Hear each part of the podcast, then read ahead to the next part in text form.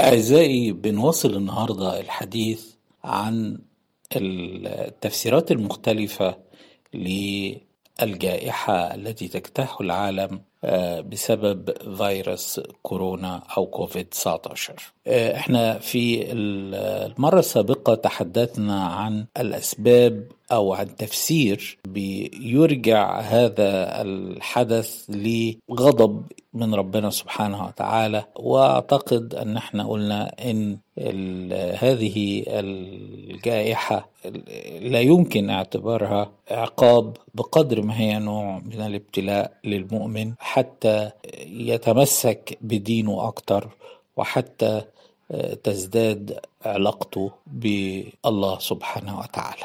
النهارده بنواصل الحديث عن التفسيرات المختلفة لهذه الجائحة وقلنا إن الحقيقة في حدث نوع من اختلال في التوازن البيولوجي وده تفسير موجود لدى كثير من العلماء. الأرض شهدت نوع من الاعتداء على الطبيعة وعلى الحياة الطبيعية. شفنا ظواهر مختلفة زي ظاهرة الاحتباس الحراري وجود ثقب الأوزون اللي بتتسرب منه الأشعة الكونية. تصور أن هذه الاختلالات في التوازن البيولوجي جعل البعض يعتقد أن أنه تحول إلى بيئة حاضنة لنمو هذه الفيروسات ومنها طبعا كورونا. والتوازن البيولوجي مهم جدا. فمثلا يعني إحنا نتذكر إن الناس اللي ساكنة في التجمع الخامس لما قاموا بقتل الكلاب في المنطقة ترتب على ذلك انتشار للثعابين.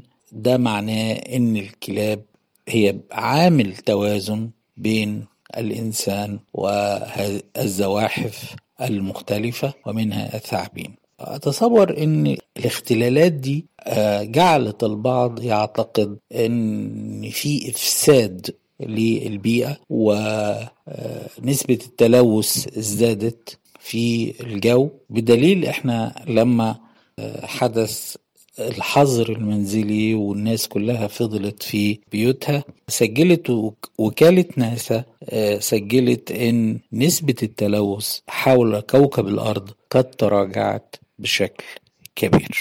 الحقيقة يعني هذا التفسير مردود عليه.